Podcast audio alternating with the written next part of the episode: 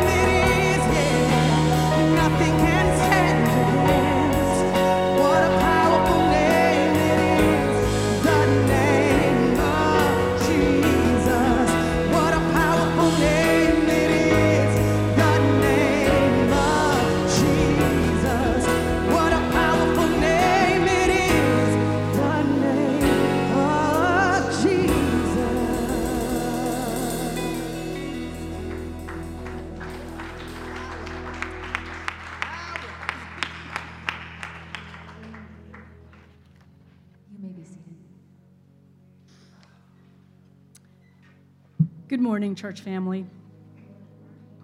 Will you pray with me? Good morning, Father, sovereign Lord. You are our strength. You make our feet like a deer and enable us to tread on the heights. You are sovereign and in control over this world. You have no equal. You are the incomparable Lord who calls the stars forth by name and you call us your child. You invite us into relationship with you. By day, you redirect, by day you direct your love. At night, your song is with me. A prayer to you, Father, the God of life. Forgive us, Father, when we forget who you are, when we forget your promises and how you have responded to our prayers. Forgive us when we hold firmly to our own human wisdom and put our trust in ourselves, our jobs, our finances. Forgive us when we withhold love to others, refuse to forgive, and are quick to judge. Remind us, Lord, more than anything, you want our heart. Thank you for sending Jesus to rescue us, our Savior, the author and perfecter of our faith. Full of love and compassion. In and through him, we are reconciled to you. Father, don't let us waste this. Help us to recognize how much we need you. Help us to surrender our hearts to you, to beat in unison to do your will in your way. Father, may we seek to be an instrument of your love. We pray for opportunity to share the reason for the hope we have, that we would share the good news of Jesus with gentleness and respect. We pray for our leaders to know you and seek your wisdom. We pray for our family and friends to be healed of disease and illness. We pray for our children to know you and flourish in the abundance of your love. Thank you for our worship team who faithfully, every week, provides beautiful music to prepare our hearts and draw us close to you. Thank you for Pastor Steve's message. Thank you for how you will teach us and guide us. Thank you that you choose to reveal yourself to us through your word through others joined in fellowship, and during quiet times in prayer with you. It's in Jesus' name we pray. Amen.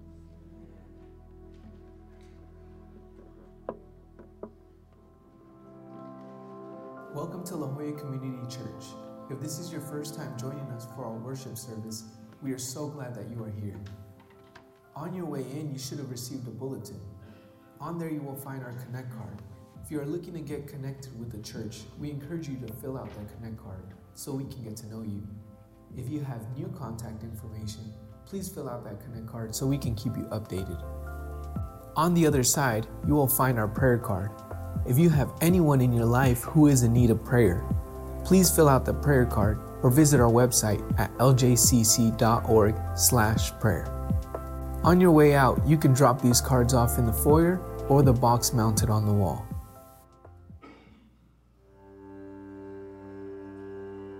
These military families that are mainly over at the Marine Corps Air Station, uh, Miramar, are young families. They're away from their own families, and you know, having a baby can be a little bit of a daunting experience. So we provide baskets for these families.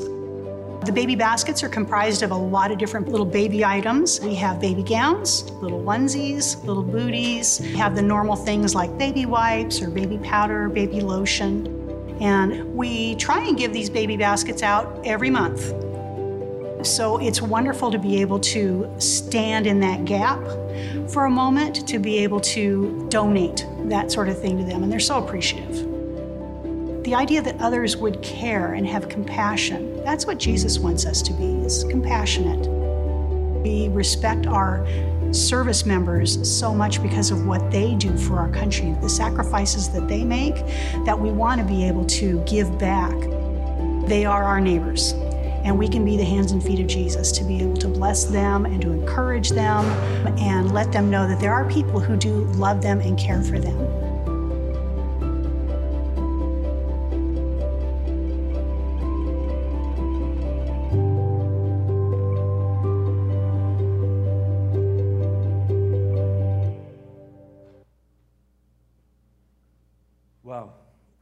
See those baskets full of all those beautiful products for kids, uh, so touching and so moving, and you think, ah, these precious babies, and then you realize, oh my gosh, their moms and dads are going to the most dangerous places on the planet to be sure those kids can grow up. Uh, quite impressive. Um, for a lot of us, you know, uh, it's amazing how adaptable we are. Our, our biggest challenge is finding a parking spot at La Jolla Shores. You know, it's like, uh, oh no, the village is really crowded today. Um, you put things in perspective, right? Uh, why would people have babies knowing that the world is such a horrible place? Because the world is being redeemed by the Lord who made the place. And that's the only thing that gives us hope. And this weather, um, you know, I'm kind of freaked out and confused. Uh, it's all sunny and shiny in San Diego. What's going on here? it's fantastic. Um, I'm going to get on a plane uh, hopefully tomorrow and um, the weather in Dallas is 105 this week, 106, 107, 109. But they're lying when they say that because that's not the heat, the heat you feel. If you press it a little bit, you go down to the third level of, of reveal, and the weather report is, well, it's actually 111, 112. Uh, I was talking to my son in law. I said, you know, it's going to be really hot this week. And I wasn't trying to back out. I was just saying, hey, is there any chance that you could all come to San Diego? And, he said, No, it's not that bad. He said, Though our mailman died this week, literally, the poor man died of a heart attack from heat stroke. And I'm thinking, seriously? And people are still getting up every day acting like everything is okay there? Um, it must be like the people on the Titanic, the band kept playing, and what else are you going to do? I, I mean, it, not to be, you know, jocular about it. We saw the tragedy this week, but um, we do our best to make the best, don't we? Uh, we're amazingly adaptable as human beings. And by the way, uh, I thought the biggest news of the week. Uh, if you read the newspaper, I, I, try to, you know, look at the news every day and understand what's going on. And um, a horrific week of bad news. The one big major reveal of great news. It, I mean, this should be a national holiday now. 80-year-old guys are the happening uh, cohort in the in the country today.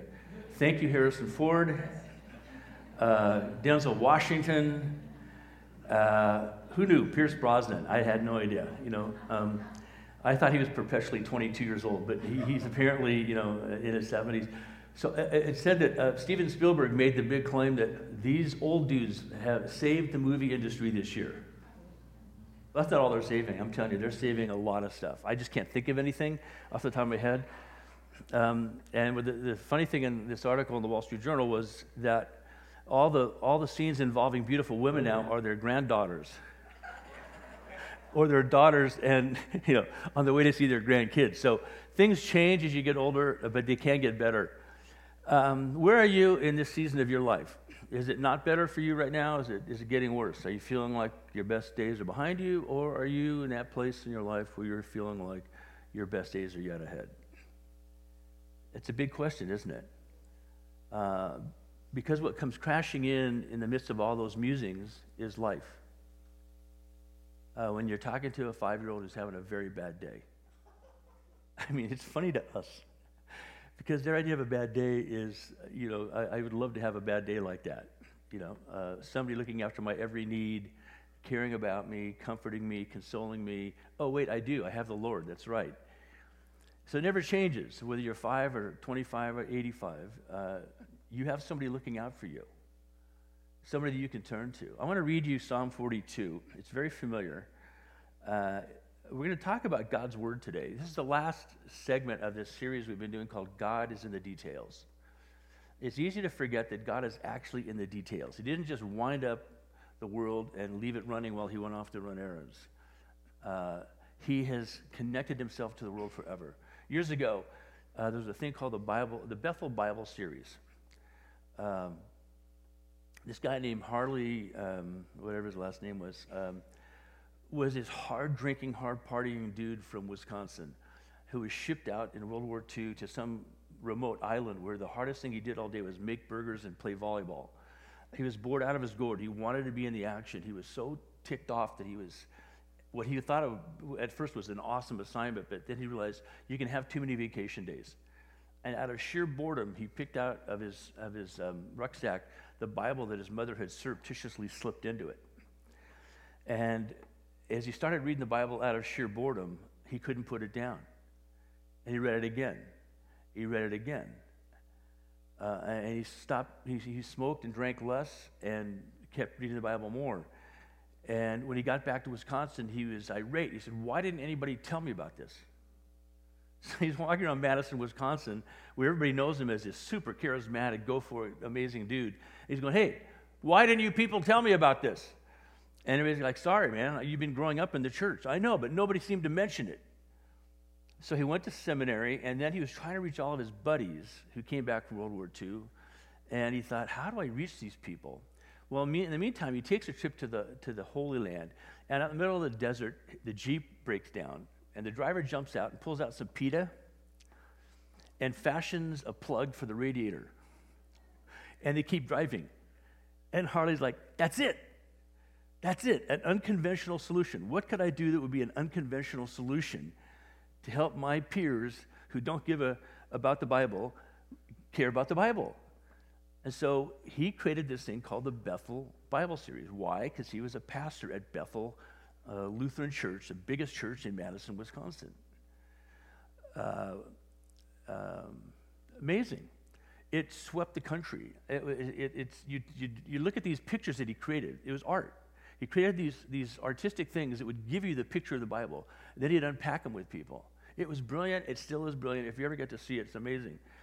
The first picture, though, shows a picture of the globe, the earth.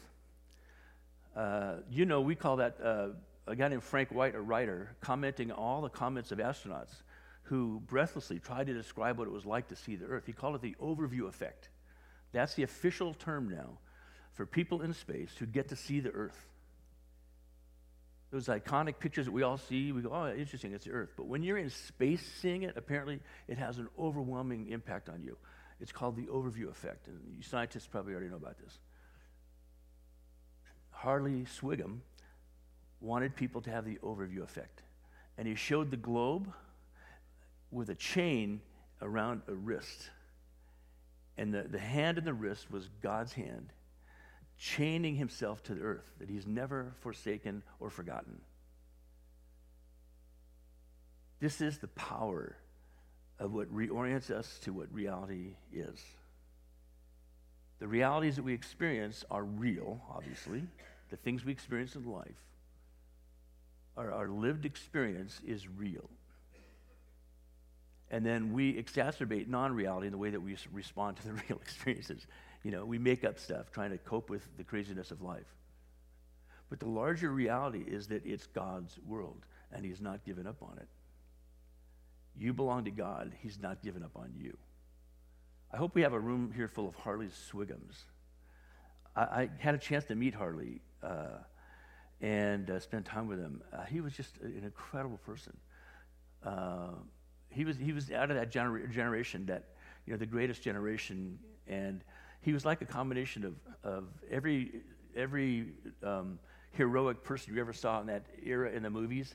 He was John Wayne. He was Rock Hudson. He was everybody rolled into one. He would have been, you know, um, Harrison Ford in whatever role. Harrison Ford always plays Harrison Ford, by the way. You know that. He doesn't, he's not required to act. He's just required to show up and be Harrison Ford. Well, that was Harley Swiggum. I hope we have a room full of Harley Swiggums. People were saying, hey, give me some pita and I can fix this Jeep.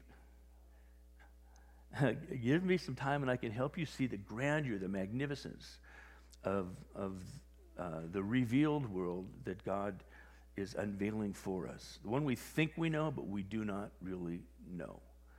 So, we're finishing up this reflection, uh, this series that God is in the details. Go back and look at some of the videos if you weren't around for that. And it's setting us up for the next series, which I'll tell you about at the very end.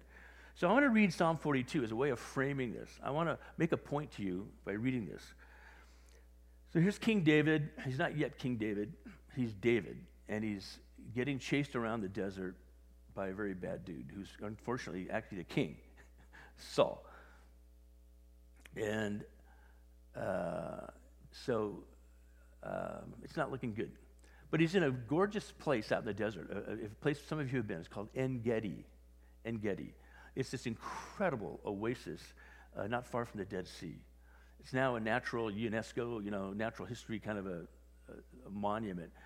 But if you go there, you see these beautiful uh, ibex and other kinds of deer.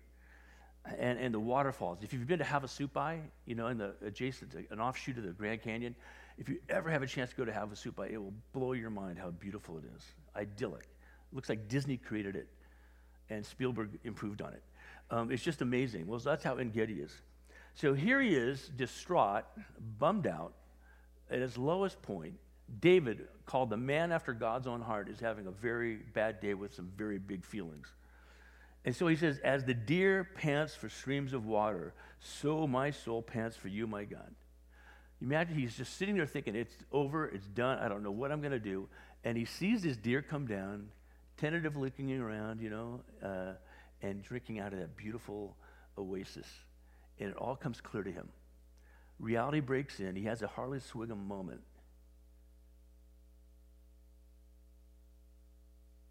My soul thirsts for God, for the living God. When can I go and meet with God? My tears have been my food day and night, while people say to me all day long, Where is your God? Your God has led us to this? Big God, huh?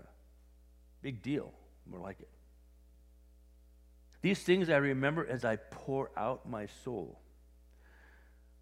How I used to go to the house of God under the protection of the mighty one with shouts of joy and praise among the festive throng. This is before the temple was built. This is when they had a movable um, sanctuary. This beautiful place where people would gather for worship and they'd move it as they needed to move it, called the tabernacle.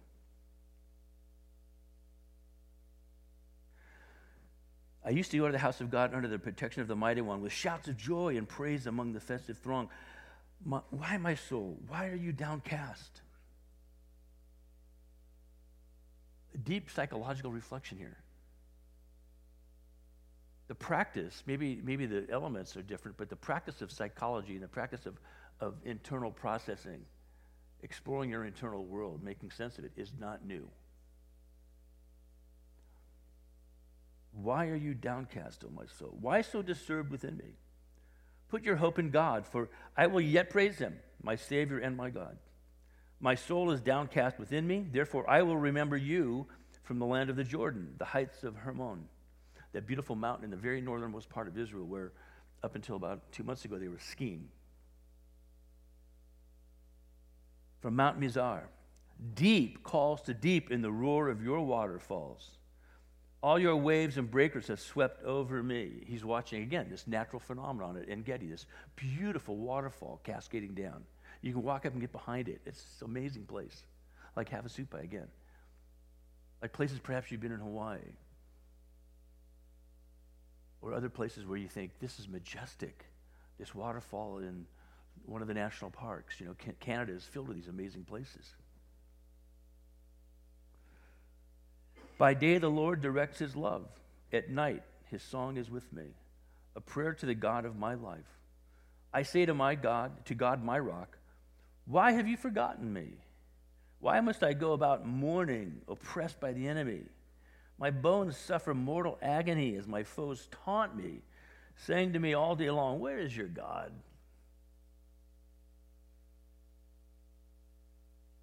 But he stays focused. He says this why, my soul, are you downcast?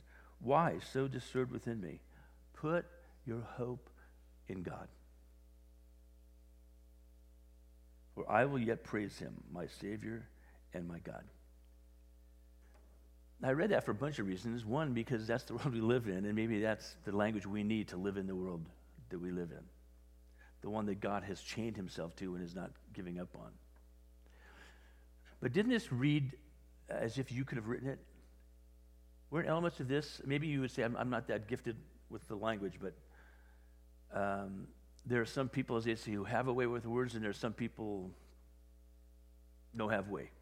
Anyway, so um, you might not have the language to describe this, but does this describe something you could have written?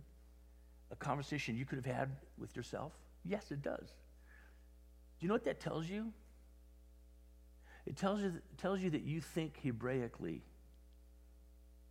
Now, you might think, big deal. I think as a Californian. I think as a whatever you are. You, I'm telling you, no, you don't. You live that. That's the culture you live in. There's cultures, various ones that have shaped you, maybe from countries outside of this country, cultures within this culture. You have been shaped by, by an Hebraic worldview. The misunderstanding, I won't call it a lie, it's not a lie. It's a misunderstanding that our culture is shaped by a Greek point of view. Our culture is not shaped primarily by a Greek point of view. We have embraced a Platonic view of life. Now you might think, why are we even talking about this stuff in church on a Sunday morning? It's irrelevant, irrelevant philosophy. No, it's absolutely essential philosophy because it's a philosophy that you live under. But you've been shaped by an, an Hebraic point of view. What's the difference? Well, there's only one point of view, like the Hebraic point of view. You, you, you do a complete survey and assessment, a deep dive into the ancient Near East. There's one point of view that is a Hebraic worldview. Well, no, lots of cultures influence them, maybe, certainly. Lots of cultures had all kinds of stories, and yes, of course. There's no view like the Hebraic view. And if for those of you who are philosophers, uh, archaeologists, uh, other kinds of people who study these things, you say, yeah, true. There's only one view that shapes us. It's a, primarily, it's the Hebraic view. The, the, sh- the part that distorts us and screws us up is a Platonic view. Me pause for one second now, again, to say any, any philosophy or ideology can contribute something constructive. The most crazy thing on the planet, L. Ron Hubbard invented a way to make money and mock religion, and he called it Scientology. There are things in Scientology that if you heard it, you'd say, that makes sense to me. Right? Any ideology, any philosophy has something in it you go, oh, that makes sense. Somebody said to me, well, uh, you know, have you ever read Rumi? Rumi, one of the great poets of Persia. Yeah, who hasn't? You should. Everybody should read Rumi. I wouldn't pray to Rumi or expect him to save me. So I can take all kinds of content from all kinds of sources and say, that's really helpful. But to, but to put it into a, a, a worldview that, de, that describes reality accurately, there's only one worldview that describes reality accurately. It's in a Hebraic worldview. Uh, the, the, Germans have a fancy word for it. A Weltanschauung. It's, it's a worldview. It's all comprehensive. Now, the, the, in their worst moments, uh, the Hebrews, the Israelites, said, you know, our, our worldview obviously isn't adequate enough. Things aren't going the way we want them to go. Let's worship the Baals, uh, the idols that our neighbors have. Let's worship Molech. Does anybody have a kid they can sacrifice? Uh, let's worship. And when, when, when um, the Greek, uh, really the Macedonian culture, uh, Alexander the Great, uh, from the time he was about 21 to 31, and then he died of a lack of $6 of antibiotics, basically, he, can, he, he united the known world. And the Greek culture spread everywhere to the point that if you lived in Egypt, you spoke Greek. Uh, our New Testament is written in Koine Greek, so we're not anti Greek. The Old Testament was actually translated into Greek, the Septuagint the 70. So my point is not that Greek culture is bad, it's beautiful. Roman culture, interesting. Romans basically just copy everything the Greeks did, so Romans get no credit. Uh, nice, nice statue, let's put a Roman head on it. But the Greeks had this phenomenal worldview. Unfortunately, it was built on Plato, and it was this distorted and distorting worldview. If you've ever been a practitioner of New Age stuff, if you've ever read Dan Brown and at the end of it said, I feel dumber than when I read the book, that's, that's, that's, that's Neoplatonic thinking. You've heard of the Gnostic heresy, N-G-N-N-G-N-O-S-T-I-C, uh, knowledge, Gnostic, the gospel of this, the gospel of that. Uh, non-gospels, but they say it's the gospel of Thomas, it's the gospel of uh, Judas, it's the gospel of... Those are all Gnostic heresies. Why? Because they were Platonists. And they said, we don't like this idea that there's a God to whom we're accountable. We like the idea uh, described in Brave New World. If you've ever read Brave New World, that's Platonism. You've got the special people at the top, you got the okay people in the middle, and you got the people who don't count for, at the bottom.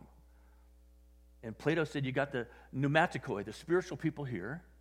You've got the psychikoi, the soulish people here. And then you got the sarkikoi, those fleshly people.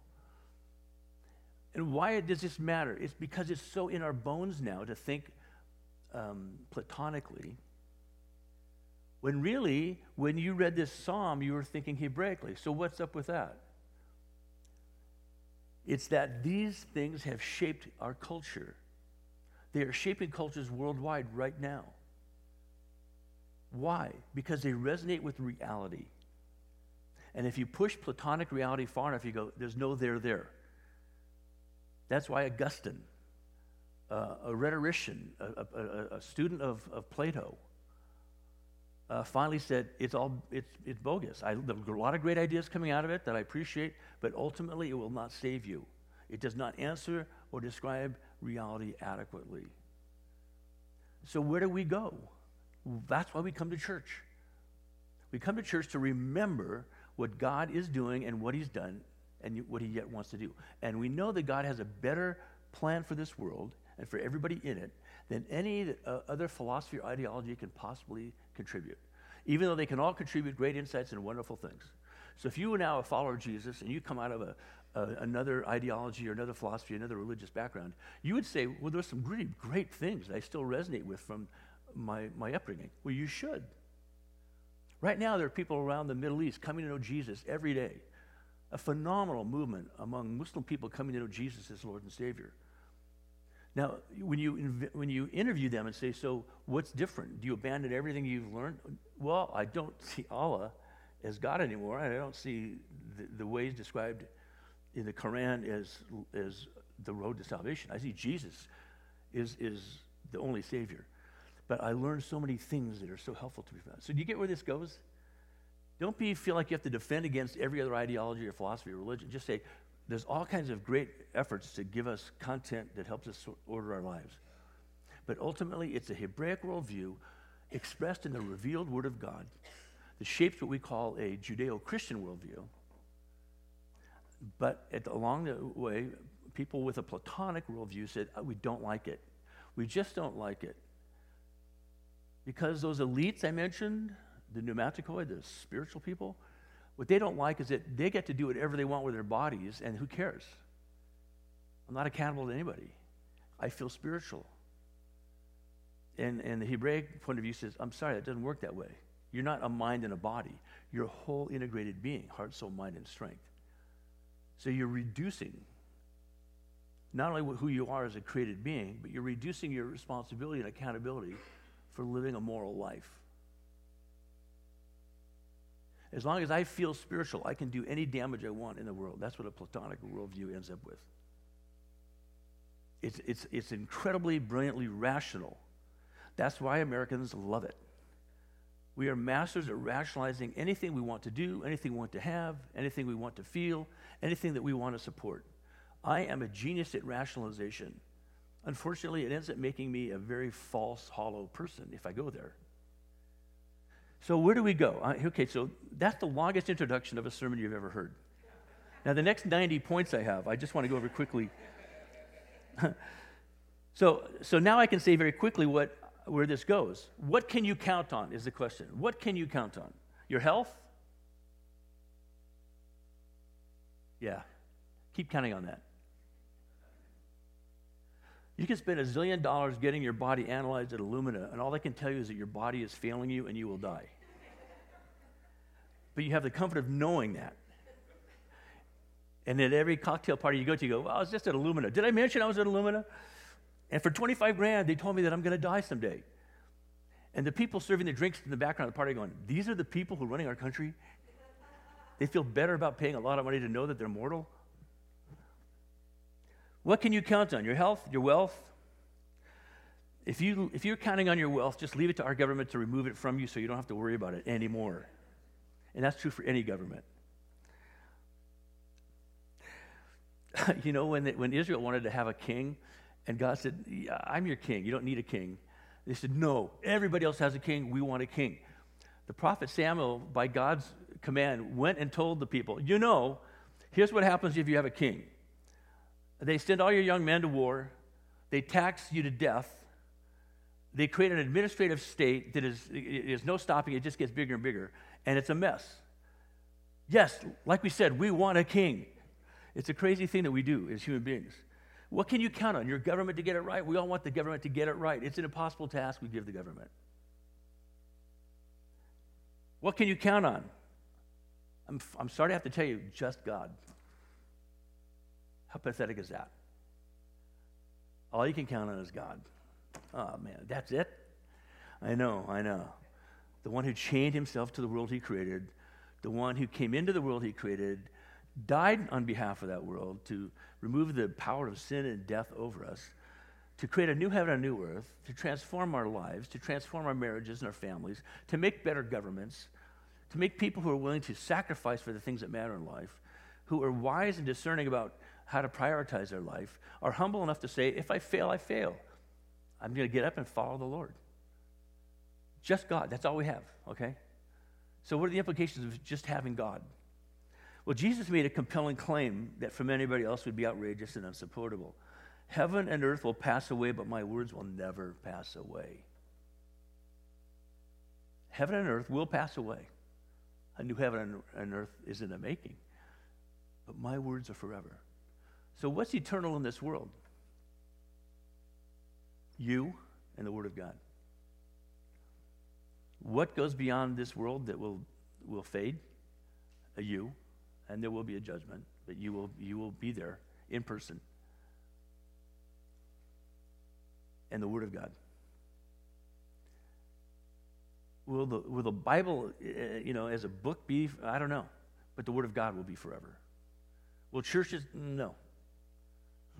What will it look like? Go back, go to the very end of the book of Revelation. That'll tell you, that'll give you a picture of what it's going to look like.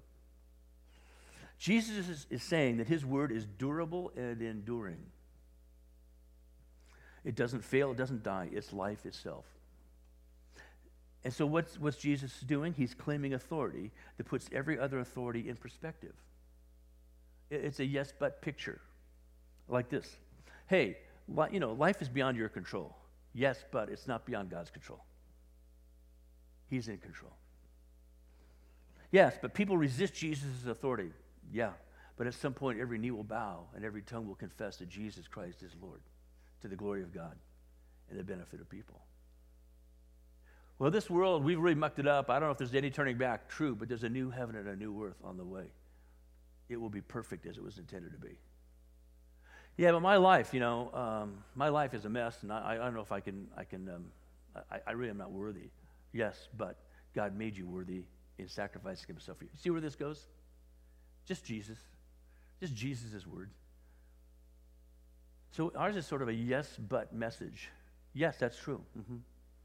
Well, I have a lot of stuff going for me. You know, I'm not sure I need God. Yes, but you don't have enough. Well, I know there's some great ideas out there and other ideologies and religions and philosophies. Yes, but they're inadequate ultimately to save. Awesome, fantastic. Uh, I, I, think it was a couple weeks ago I gave the analogy. If we were all sitting, uh, standing at, at, on, on the pier in Newport Beach looking at Catalina, and we had a jumping contest from the pier to Catalina, some of you would go 40, 45 feet. I go 15 inches and drop like a rock. And you jump out of the water having gone 40 feet, going, Yeah, baby. And I say, It was so impressive.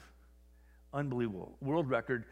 Unfortunately, you're still 26 miles shy of Catalina, just a little short of the goal. That's our dilemma. That's why it's a yes but message. Yes, but God can close that distance. Yes, God can cover that gap. Yes, God can do what you cannot do and take you where you cannot go.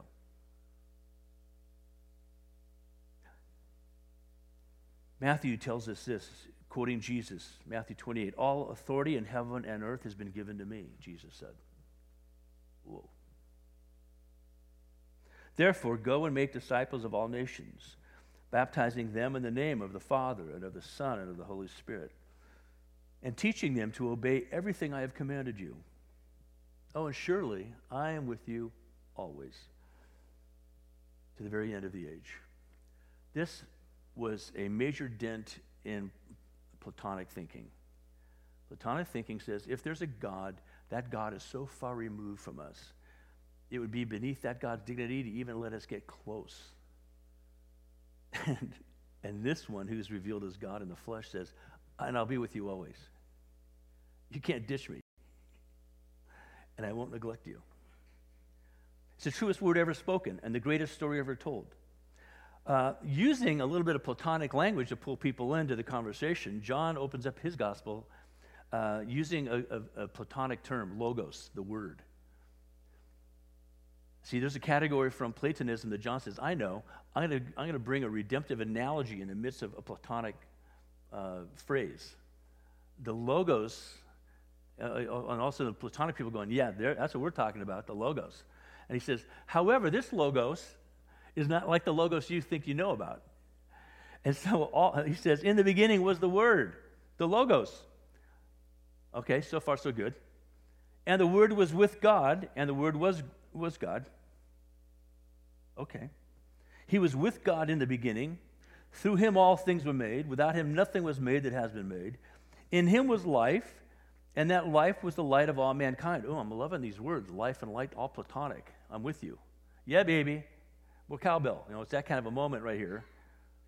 And, he, and so he says, the light shines in the darkness, and the darkness has not overcome it. And the Platonic people going, I had no idea. But then John says, oh, and by the way, this Logos came into the world to his own, but his own didn't recognize him and they rejected him.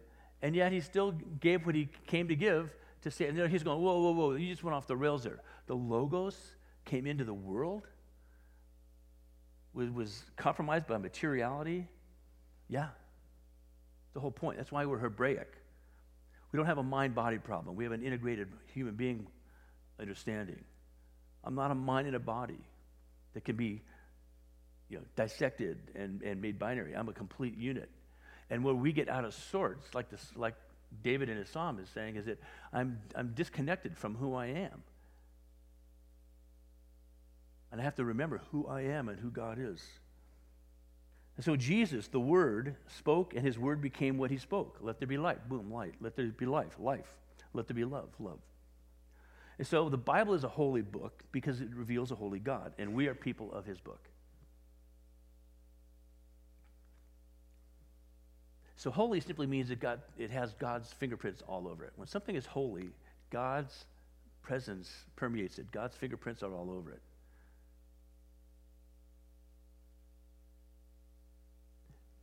Think about that. Uh, feel, your, feel your way to that. That to be holy isn't to be perfect, it's to belong to God. Most of you, if questioned, would not say, I'm a holy person. You'd say, I aspire to be a kind of more sort of holy person. You are a holy person if you belong to God. It's a holy book, not because if you drop it, you get whacked. It's a holy book because it contains God's word. And if you underline it, that's okay. If you highlight it, that's okay. If it falls apart, you tape it up until it doesn't work and then you get a new one. It's holy because it belongs to God, and nothing can kill it. And so we are people being remade and remolded by the Spirit through Scripture. We don't worship Scripture. Scripture is words on a page. It's a little bit like saying money isn't money is paper. Now we don't even use paper money, but but there's a power in wealth that we know how to talk about. That's how it is with God's word. He delivers that powerful word through his written word. And he replaces the fear of judgment with the assurance of salvation. And the ex- existential proof to that is the transformation that we start to experience. It shocks us. We start to change. Again, Augustine, uh, really, uh, the, the father of modern theology, said, I'm, I'm shocked by how I'm changing. Now, when I was a new follower of Jesus, I thought I was going to change really quickly because I was really on it. And over time, God allowed me to be humbled by the fact that, whoa, it's not my project, it's His. And so the same sins that Augustine was struggling with as a young man, he's struggling with as an older man, and he's going, I get it now. It's not me remaking me, it's Him remaking me. And so Jesus is the all powerful, all present, all knowing, loving, wise, creative, redeemer God. The fulfillment of all Hebraic thought, much to the chagrin of all Platonic thought. And his authority is his sovereign exercise of those powers accomplished through his word and his spirit. So when we talk about the authority of the Bible, it's kind of a, uh, it's a, it's a bit of a misnomer. We're talk, when we talk about the authority of the Bible, that's an endless debate that doesn't go anywhere. Let's talk about the authority of God. Because when we talk about the authority of the Bible, it's really shorthand for the authority of God.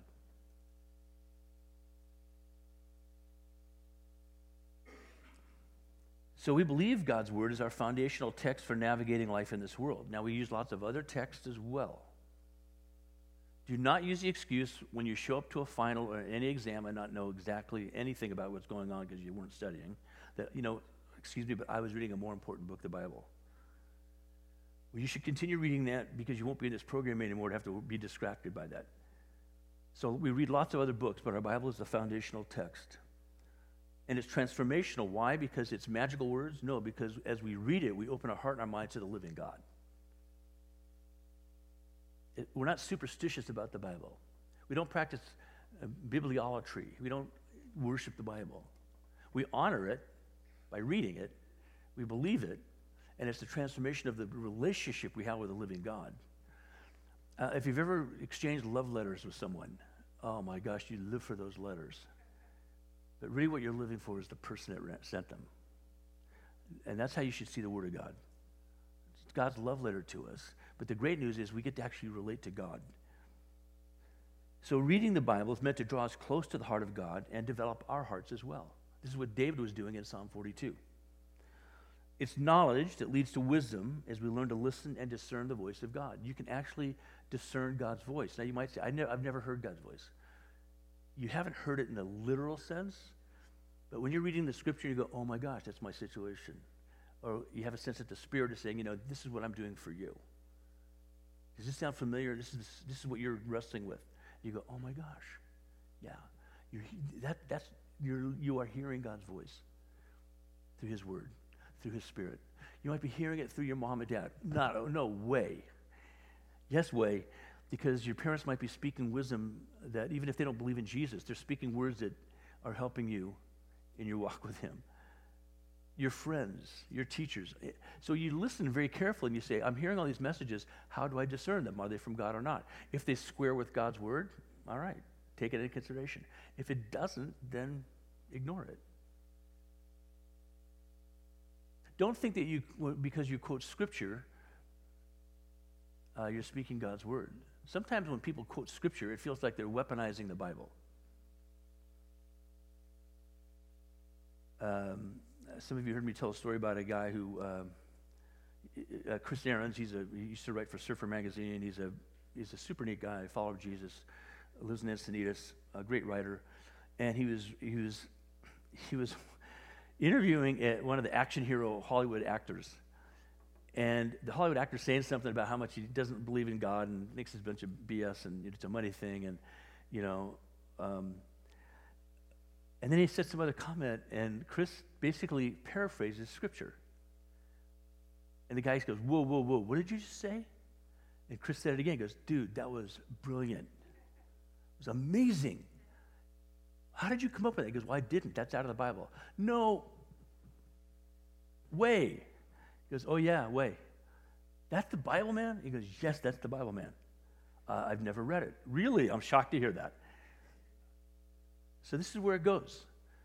Chris didn't have to quote the Bible and put the God and go, oh man, now you're quoting the Bible at me. Chris just said, this what you just said reminds me of this. And the guy goes, that's it, exactly. And now the guy all of a sudden is engaged. That's what God is doing through his word and people who read it. If you're not reading it, you can't have those conversations with people. Not to control them, but to influence them just because you're caring enough to listen carefully. And when they say something, you go, God, it reminds me of this. So we're humbled by his word. We're humbled by his justice. We're ennobled by his grace. We're ennobled and inspired by his compassion and by his tender mercies. That's what David is experiencing in Psalm 42. I'm experiencing this and it's horrible, but I know that you are the source of my hope. We have the freedom to say, This is how bad it is right now and how we feel about it. And yet, and yet, right? It's a yes, but faith. Yes, but. So, reading the Bible for all it's worth means becoming wise about living your life. And in this life, circumstances, uh, things might not change, but you will change. You will change. I prayed to God and He's not faithful. I don't care you said He chained Himself to the world. I think he, he undid the lock and walked away because my life has not changed and I've been praying and reading and doing everything right. Whoa, whoa. Maybe you don't understand the transformation that's happening in you while you're doing this. God is allowing you to go through this difficult season because it's making you stronger. It's making you more humble. It's making you more willing to be open and teachable. Don't put that platonic thing on God. The platonic thing says if you're truly spiritual, everything is awesome all the time. The platonic thing says those losers, those sarkikoi people, and even those psychikoi people who think they're so smart, don't understand what it's like to be truly spiritual like me. Because that's why my life is so awesome. Well, that and the fact that you're a liar, cheating, scheming elite who keeps everybody under their under the boot. But when you start to see a, a, a, community that has free flow, when people are moving from a place of desperation to a place of hope, a place of deprivation to a place of abundance, you go, what's going on here? It's typically that people are doing some things that align with God's purposes, even if they don't yet believe in Him. Categories are no longer restrictive, they're just where we start. Where did you start? And where are you now? And where do you want to go? Uh, the only way you're going to get there is with, with uh, God. So your agency is essential. Do the work. But it's His sufficiency in you that carries the battle. So if you're not doing the work, if you're not taking the time to understand you and to understand Him, you're not doing the work. And you will have a superficial life. That's a guaranteed outcome to not doing the work. When our kids were little, um, I heard a guy speak, and I ended up uh, em- embracing this approach to child rearing. He, a guy named Stephen Glenn. Um, he was a, a psychologist, and he wrote a book called Raising Self Reliant Children in a Self Indulgent World. It is a brilliant book. To this day, it's a brilliant book. Raising Self Reliant Children in a Self Indulgent World. Game changer. What does it look like to raise self reliant children? What does it look like if you don't and you raise self indulgent children? The church is filled with self indulgent adults who behave like children. Self indulgent because God's not delivering and I shouldn't have to do any work. Effort is not the opposite of grace. Grace is the portal into which we, our efforts go somewhere. Grace, we're saved by grace, unequivocally. And now the effort we make is simply to say, What do you want to teach me, Lord? How do I learn? How do I grow? Your agency is essential. If you're too busy to read the Bible deeply, you're too busy. If you don't read the Bible wisely, you'll be ill prepared to apply it well in this confused world, and there, you will not be a Harley Swiggum. You'll be the pre Harley Swiggum who's just swigging them. And so Paul uh, writes to the Roman Christians, he says, Don't mindlessly copy the behavior and customs of this world. Don't just mindlessly copy what the world tells you to do. But let God transform you and change the way you understand Him. That's how you will know His will, which is good, pleasing, and perfect. That's the Word of God. Paul wrote that to people who were living in the center of power in the Roman Empire. The next center of power shifted from Rome to Ephesus. He was writing the same kind of letters to them. And so, this, as I said, isn't our project of perfection. It's His work in us, and it humbles us as it develops us. Humble yourself, and He will lift you up, is what the scriptures tell us.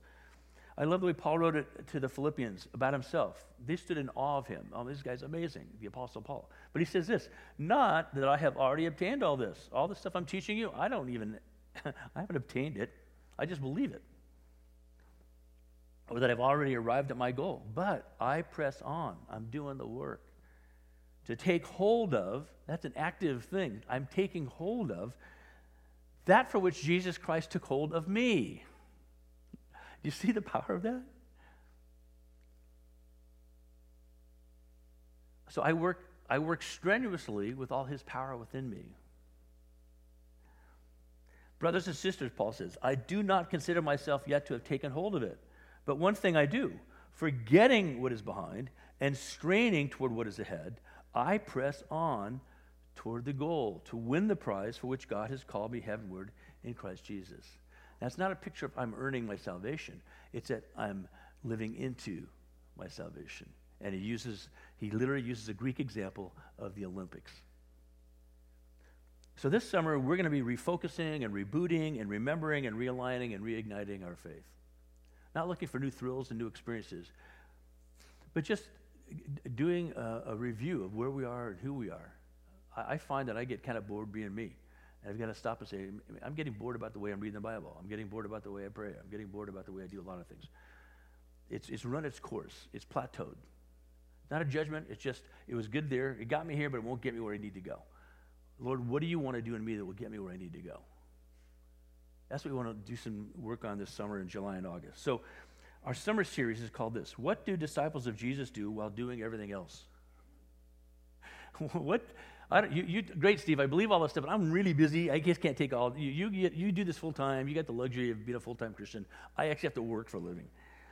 And I'd say, well, we all work for a living, and you'd be, you would not, you would be maybe shocked, but you shouldn't be that pastors wrestle with how to read the Bible and take time to pray and take time to not be responding to every possible demand that people might be making on them. I'm not complaining about being a pastor. I'm just saying the reality of all of us in our work is it's fully engaging.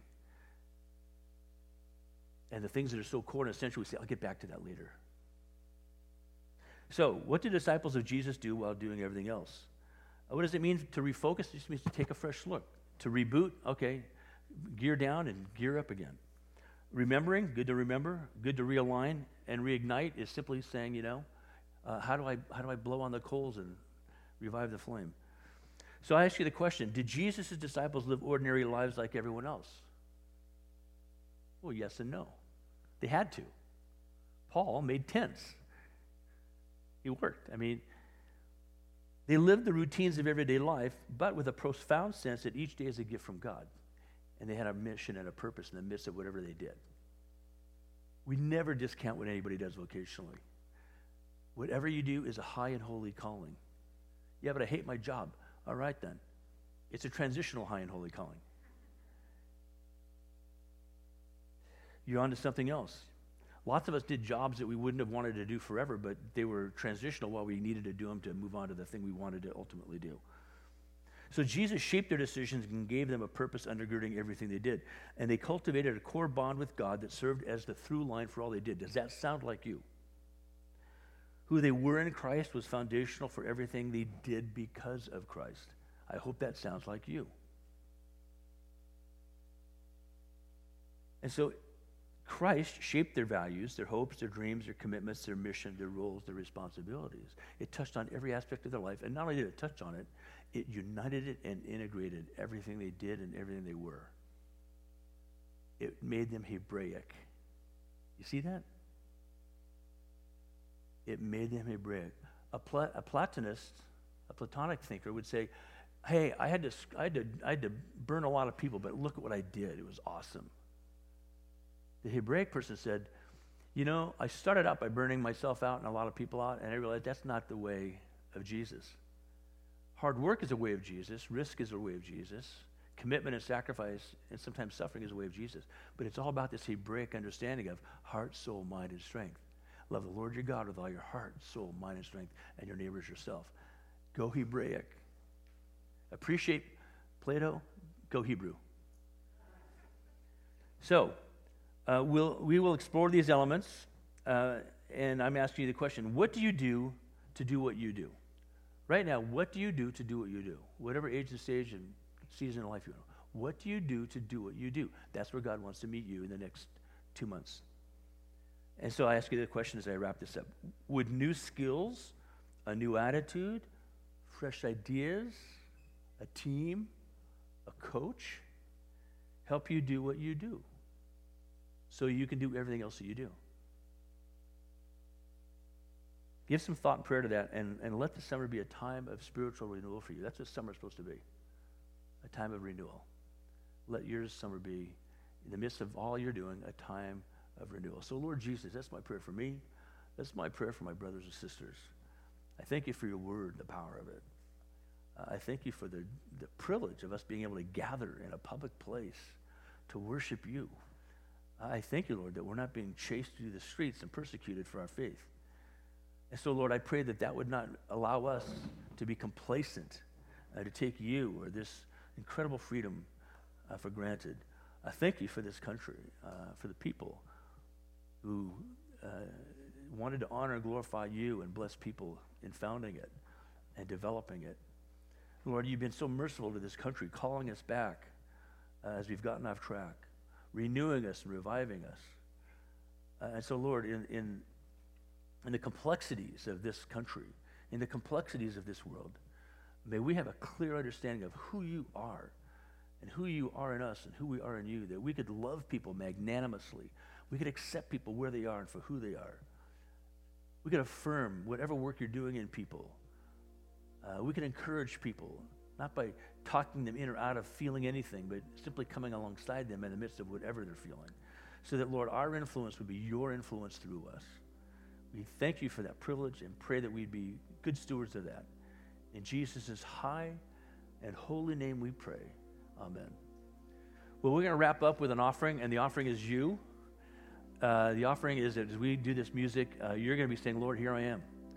Speak to me uh, take this message, take the words of these songs, the prayers, the beautiful prayer from Nicole, and, and Lord, use those to shape me as I move into this time of renewal this summer. Let's do that right now.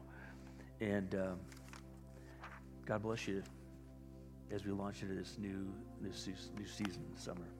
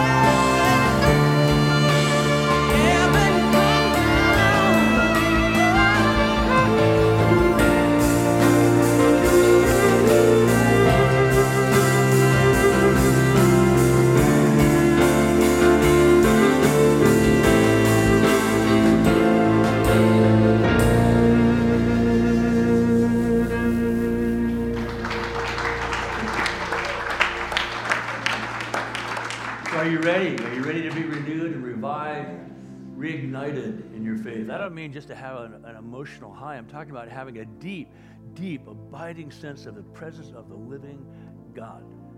That's normal. That's the new norm in the kingdom of God. It's, the, it's what God created us for.